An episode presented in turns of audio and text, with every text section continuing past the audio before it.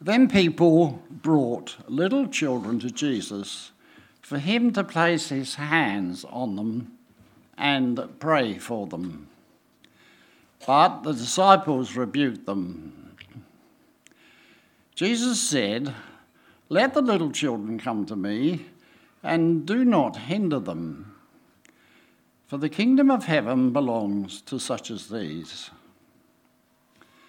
When he had placed his hands on them, he went on from there. Just then, a man came up to Jesus and asked, Teacher, what good thing must I do to get eternal life? Why do you ask me about what is good? Jesus replied, There is only one who is good. If you want to enter life, keep the commandments. Which ones? he inquired. Jesus replied, You shall not murder, you shall not commit adultery, you shall not steal, you shall not give false testimony, honour your father and mother and love your neighbour as yourself. All these I've kept, the young man said. What do I still lack? Jesus answered, If you want to be perfect, go, sell your possessions and give to the poor, and you will have treasure in heaven then come, follow me. When the young man heard this, he went away very sad, because he had great wealth. Then Jesus said to his disciples, Truly I tell you, it is hard for someone who is rich to enter the kingdom of heaven. Again, I tell you, it is easier for a camel to go through the eye of a needle than for someone who is rich to enter the kingdom of God. When the disciples heard this, they were greatly astonished and asked, Who then can be saved? Jesus looked at them and said, With man this is impossible, but with God all things are possible. Peter answered him, We have left everything to follow you. What then will there be for us? Jesus said to them, Truly I tell you, at the renewal of all things, when the Son of Man sits on his glorious throne, you who have followed me will also sit on twelve thrones, judging the twelve tribes of Israel. And everyone who has left houses, or brothers or sisters or father or mother or wife or children or fields for my sake will receive a hundred times as much and will inherit eternal life. But many who are first will be last and many who are last will be first. Thanks, David. Keep those Bibles open. Let's pray. Heavenly Father, we thank you that you have called little children, grown adults, young and old, to come to you. Uh, Lord, we pray this morning for all of us uh, that you would calm us uh, we pray for the kids upstairs, uh, particularly that one child who's feeling a bit distressed. Uh, we pray for us down here with lots going on and banging around in our brains. We pray that you would enable us now to just sit at the feet of Jesus and hear his words and receive them like little children. Amen. Well, you have a little outline uh, there in your, uh, you can follow along. But values, today we're thinking about values, and they're, they're kind of funny things, aren't they? Uh, our values, they, they actually, they're not maybe necessarily out on the surface, but they definitely define us. They determine how we see and respond to everything in the world around us. They drive what we do, the decisions we make. They shape our character and who we become. They form our dreams. They control our fears. They even influence the relationships that we build. They dictate who we look up to. Our values shape our careers, our lifestyle choices, our relationships, and our habits. And I think if you can understand someone's values, you can pretty much understand most things about them.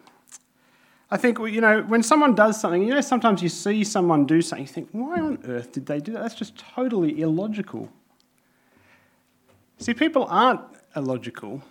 It's just that where our values are different, that shapes our logic in a different way. See, often when we realise and understand the values that are important to someone, we come to see that what looks illogical to us makes perfect sense with those values that they hold. So, if you've got a really high uh, value for achieving tasks, for getting stuff done, for ticking stuff off your list, you'll probably do something differently to someone whose really high value is relational connections and personal relationships. They're not mutually exclusive, but whichever one's higher will affect how you do things. Someone who really values comfort and stability will probably make different choices to someone who values novelty and adventure. Someone who values self sufficiency will operate differently to someone who values collaboration and cooperation. And it's when sometimes some of our own values collide with each other that we find out which values really run deepest. See, sometimes we find ourselves in situations, don't we, where one value clashes with another. Maybe a situation where our value of truth and telling the truth clashes with our value for peace and getting on with the person who we know if we tell the truth, uh, the peace will be disturbed. If we value the truth more, we'll bring out the truth and deal with the conflict if we value the peace more, we'll keep the truth hidden and try and just keep that peace and quiet going. I know for me, uh, as a dad, uh, my values are always clashing together. Uh, and I've realised actually over the years, one of my strongest values is for like peace and quiet and calm. And when that clashes with, you know, kids who want to be loved and make themselves heard and, and need parenting, I often find out that uh, my values are a little bit mixed up. Now, over the uh, past few weeks, we've seen how the kingdom of heaven turns our thinking upside down uh, and it turns our values upside down. Uh, we saw two weeks ago where we would normally, uh, when we see a brother or sister sin, we would, our preference would normally be to either ignore it or to condemn it. Jesus called us to lovingly deal with it and call brothers and sisters back to repentance and obedience. Uh, where we would naturally put a limit on how many times we would forgive someone, Jesus calls us to keep forgiving endlessly.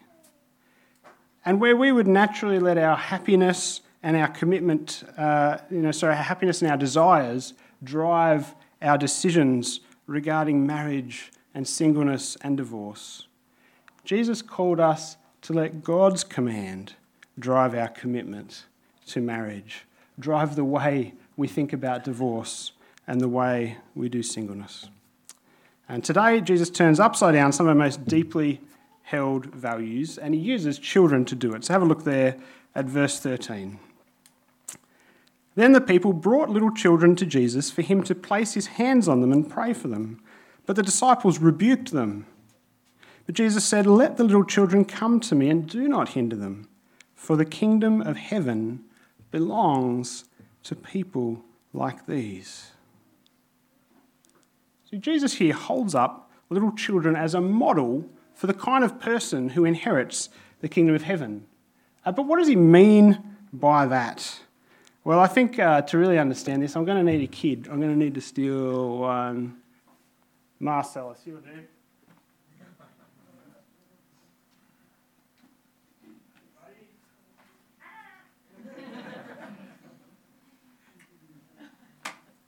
Everyone say good day to Marcellus.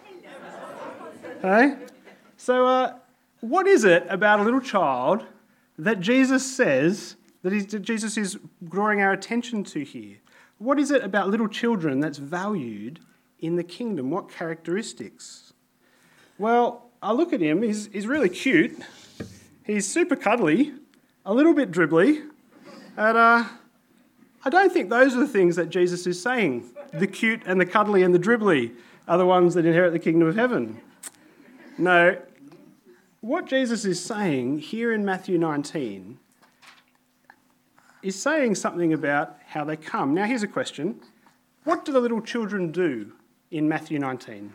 What are they doing in there? Have a little look, verse 13 and 14. What are the children doing? It's not a rhetorical. He's not that cute. I mean, he is actually. Stunned into silence, hey? What are the children doing? Nothing. They're just coming. Marcellus isn't doing anything right now.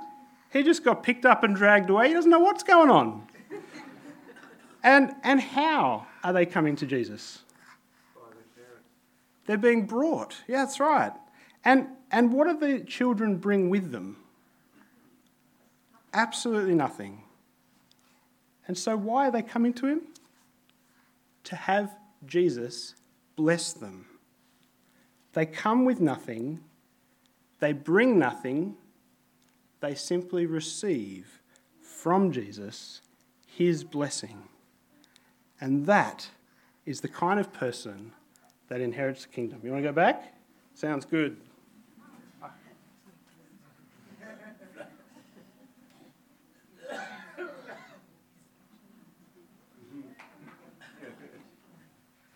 Thanks, Marcellus.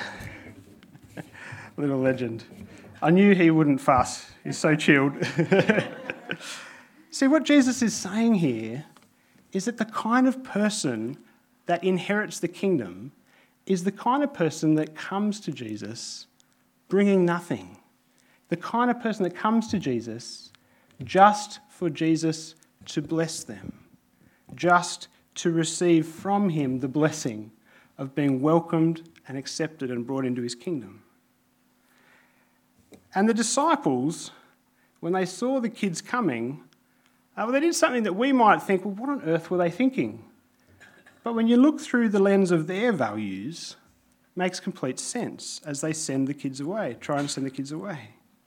See, to, to the disciples, they're just, you know, slobbery little kids that can't do anything.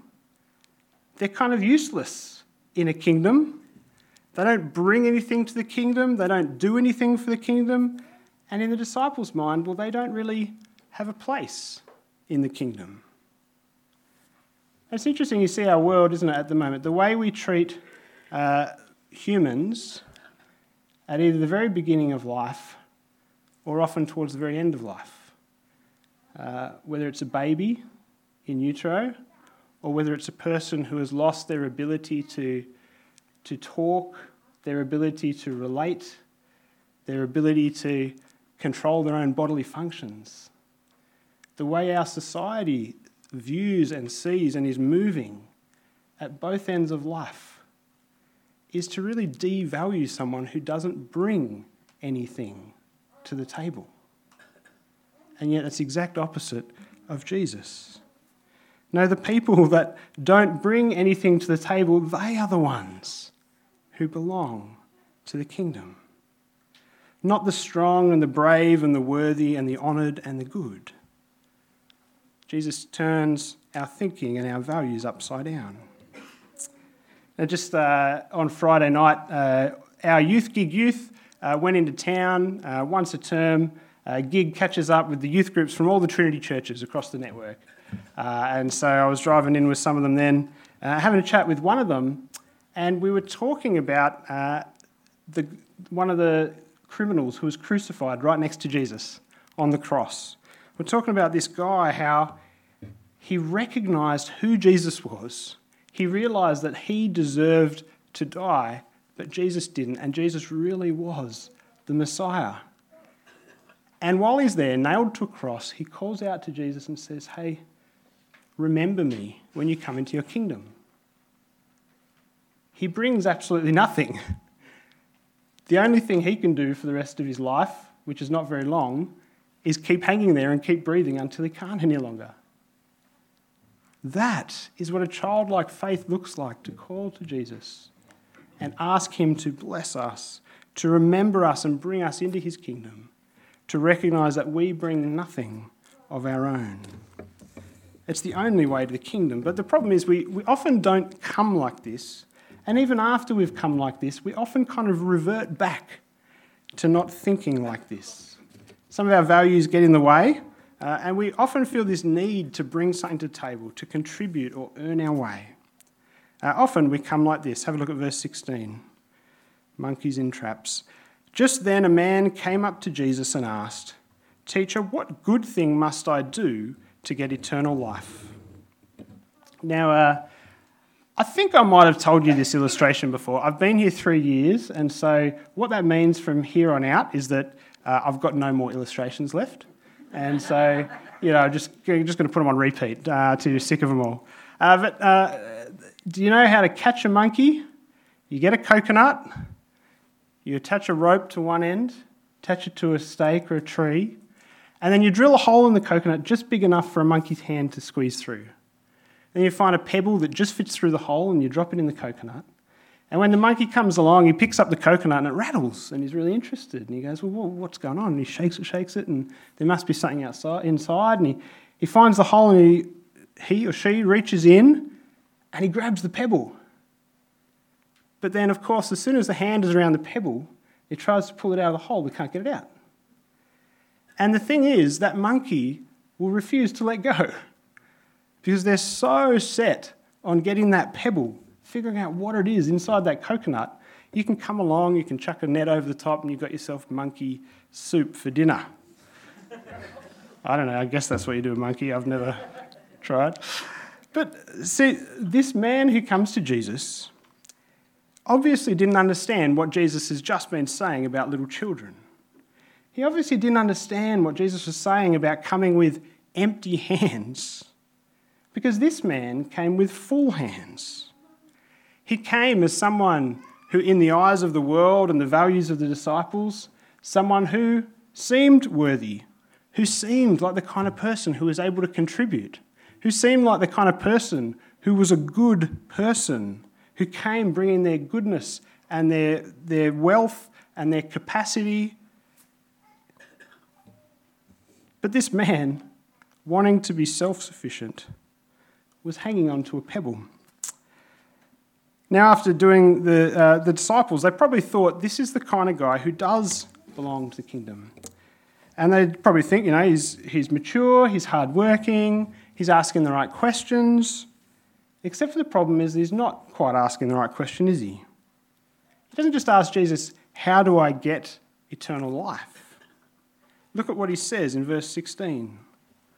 What good thing must I do to get eternal life.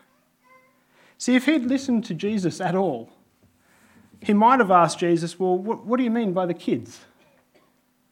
If he'd listened to Jesus' message, he would have known that Jesus' message was repent and be saved. In other words, bring nothing. Actually, leave behind everything that you've spent your whole life working towards, all that rebellion, running away from God, everything you've built up. Forget about all that. Come, receive forgiveness. Uh, but Jesus' uh, answer is actually a little bit puzzling uh, because he says, What good thing must I do to get eternal life? And rather than just say, Actually, no, you don't do anything, this is what Jesus says, verse 17.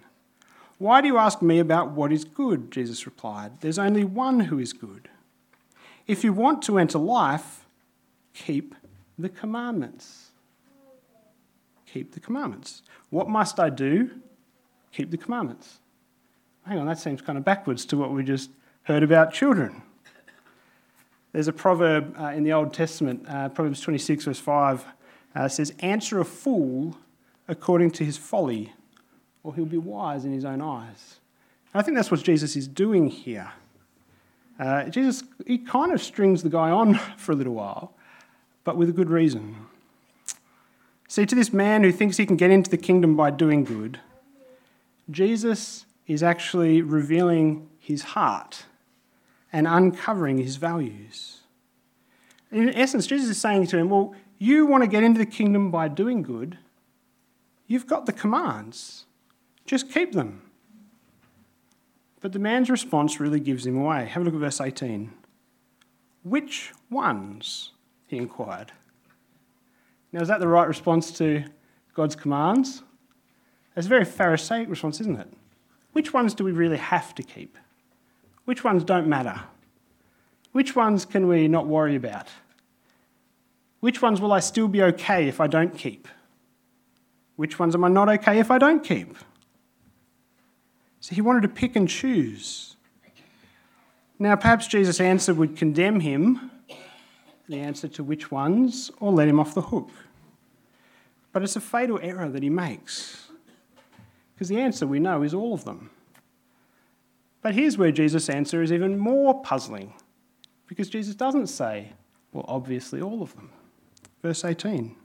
Which ones, the man asked. Jesus replied, You shall not murder. You shall not commit adultery. You shall not steal. You shall not give false testimony. Honour your father and mother, and love your neighbour as yourself. Now, here's a question, not a rhetorical. What commands is Jesus referring to here? The Ten Commandments. How many of the commandments are there in the Ten Commandments? Ten. How many does Jesus list here? Five. Only half of them. It is confusing. It's five and then a summary. Uh, so, uh, but it's only a summary of half of them. So, you shall not murder, that's commandment number six. You shall not commit adultery, commandment number seven. You shall not steal, commandment number eight. You shall not give false testimony, number nine. And then he jumps. Skips number 10. Honour your father and mother, number five. And love your neighbour as yourself, summary. Does anyone know what number 10 is? You shall not covet. And the first ones, the first four that Jesus misses, are the ones that are all about our relationship to God. Commandment number one I am the Lord your God. You shall have no other gods before me. Number two, you shall not make an idol and bow down and worship it. Number three, you shall not misuse the name of the Lord. And number four, remember the Sabbath day by keeping it holy. Jesus had summed these up as love the Lord your God with all your heart and soul and mind and strength.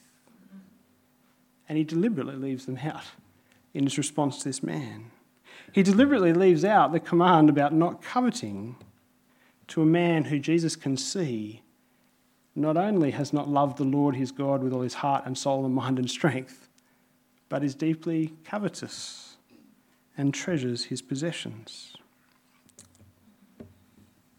Well, the man's reply is a little unusual. Verse 20 All these I have kept. Hey, maybe I've got a chance here. Maybe I'm off the hook. Maybe I don't have to worry about the other ones that I haven't kept. But we can see that his conscience is still not clear. He still sees that he lacks something. Have a look at verse 20. All these I have kept, the young man said. What do I still lack? Jesus answered, If you want to be perfect, go sell your possessions and give to the poor, and you will have treasure in heaven. Then come, follow me. But when the young man heard this, he went away sad because he had great wealth. See, this, this man knew he still lacked something, but he didn't know just how much he lacked. He came with full hands, but an empty heart. Now, Jesus' response here is actually a little bit lost in our English translation. Verse 21 If you want to be perfect, that word perfect, complete, also actually means if you want to be adult, if you want to be a grown person, grown up, mature. Now, isn't that interesting? What's Jesus just said about children? About entering his kingdom. To enter his kingdom, must be like a child. You must come with nothing. To this man who comes and say, "What can I come with so that I will be okay? What good thing do I have to do?" Jesus, how do I make sure my hands are full? Jesus goes, "Well, actually if you really want to come with full hands, if you really want to be like an adult and not a child. That's a pretty tall order.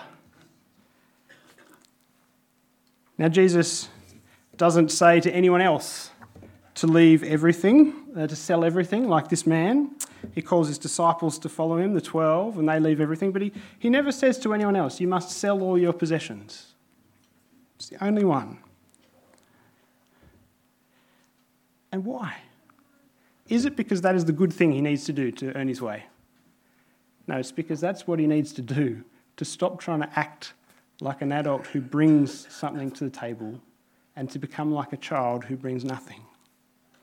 Jesus knows that for this man, his particular pebbles are that he loves his stuff more than he loves God. And whatever value he places on being part of God's kingdom, he places more value on the stuff that he has so that he will not let go of that pebble and cling on to Jesus. Jesus gets the heart of his values. And I wonder if Jesus was to ask us to give something up, if Jesus was to get right to me and your pebbles that our hearts want to hang on to, what would he tell us to let go of and walk away from? I think if, uh, if he asked me to really sell all my possessions, I don't know. Maybe I could, maybe I couldn't. But I think for me, actually, there are things that I find much harder. I think if Jesus told me to walk away from my reputation, uh, to that following him would mean that every single person on this world, whether they're related to me or not, would think I was a complete idiot and would cut me off, and I'd lose all of my respect and my friends and my family. I'd lose my place in a community. Could I do that? Could I let go of that pebble to come to Jesus with nothing? Uh, my sister and brother in law are uh, over in uh, Djibouti, top of Africa. I've told you guys about them before. Uh, and they do ministry to Yemenis uh, who have fled from Yemen because of the civil war. And when these Yemenis come to Christ, in a very real way, they're handing everything to Jesus, saying, I don't know if I will still have any of this. Some of them have lost their businesses. That's pretty big. Even bigger, many of them have lost their own families men who've come to Christ and whose wives will not have them back in the home, who haven't seen their children for years because they refuse to deny Christ and profess faith in Allah. They came like children, realizing they had nothing, but that Jesus gives everything.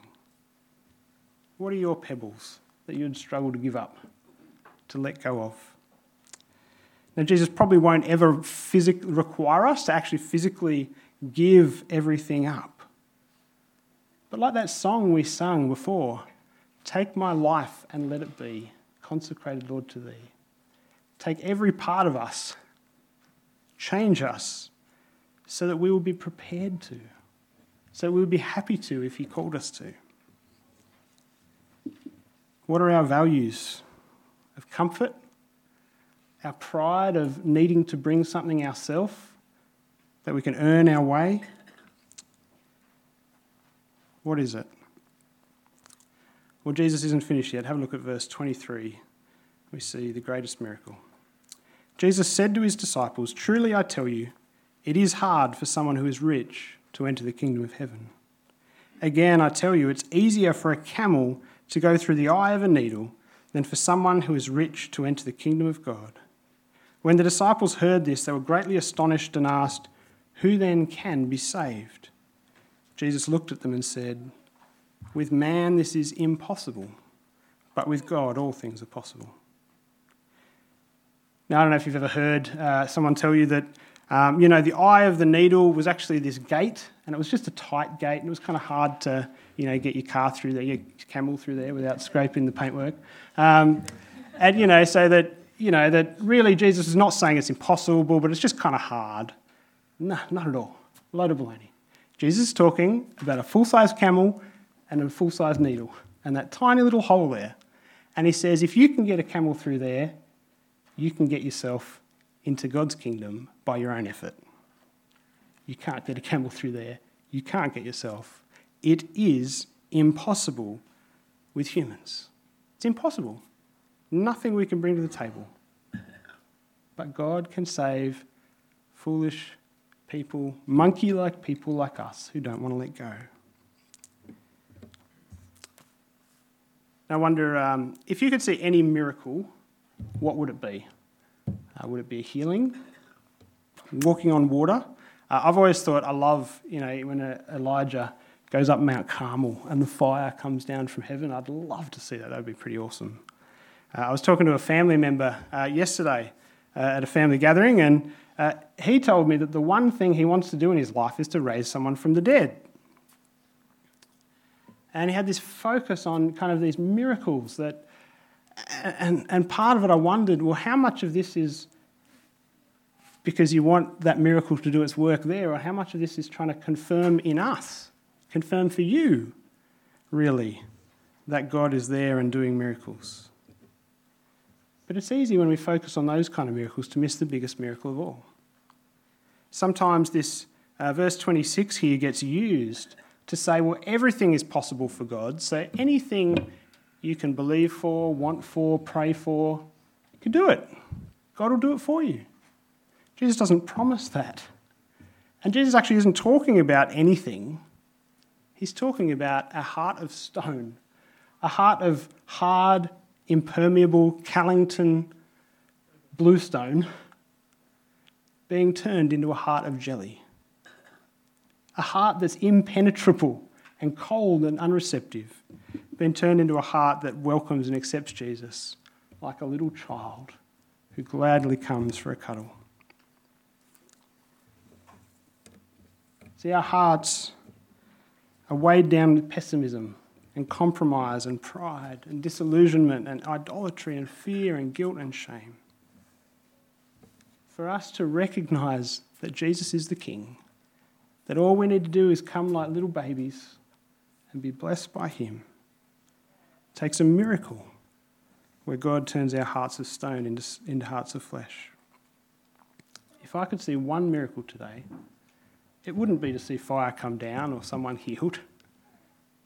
Actually, I would love to see someone today whose heart has been hard towards Jesus have their heart transformed by God's love and come to Him like a child and enter His kingdom. That is the miracle I want to see. And for those of us who do come to Jesus, he gives us incredible assurance. You see the disciples there in verse 27.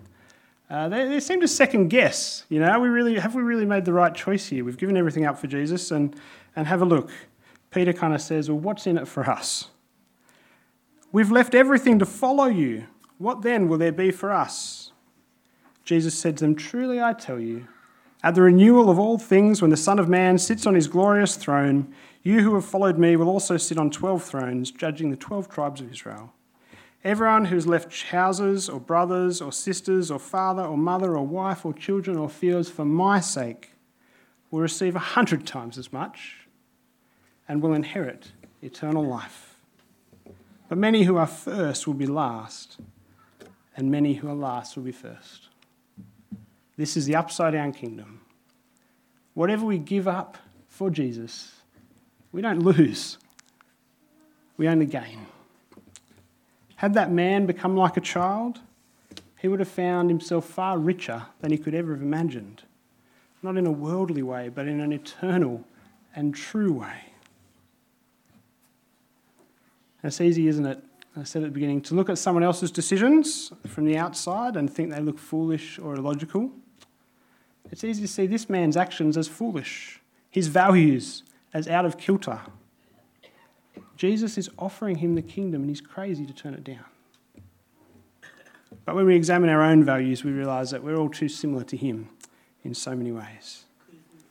The only way into the kingdom of heaven is for God to change our hearts so we let go of our worldly confidence and treasures and we take hold of Jesus. Make sure you let go of those pebbles.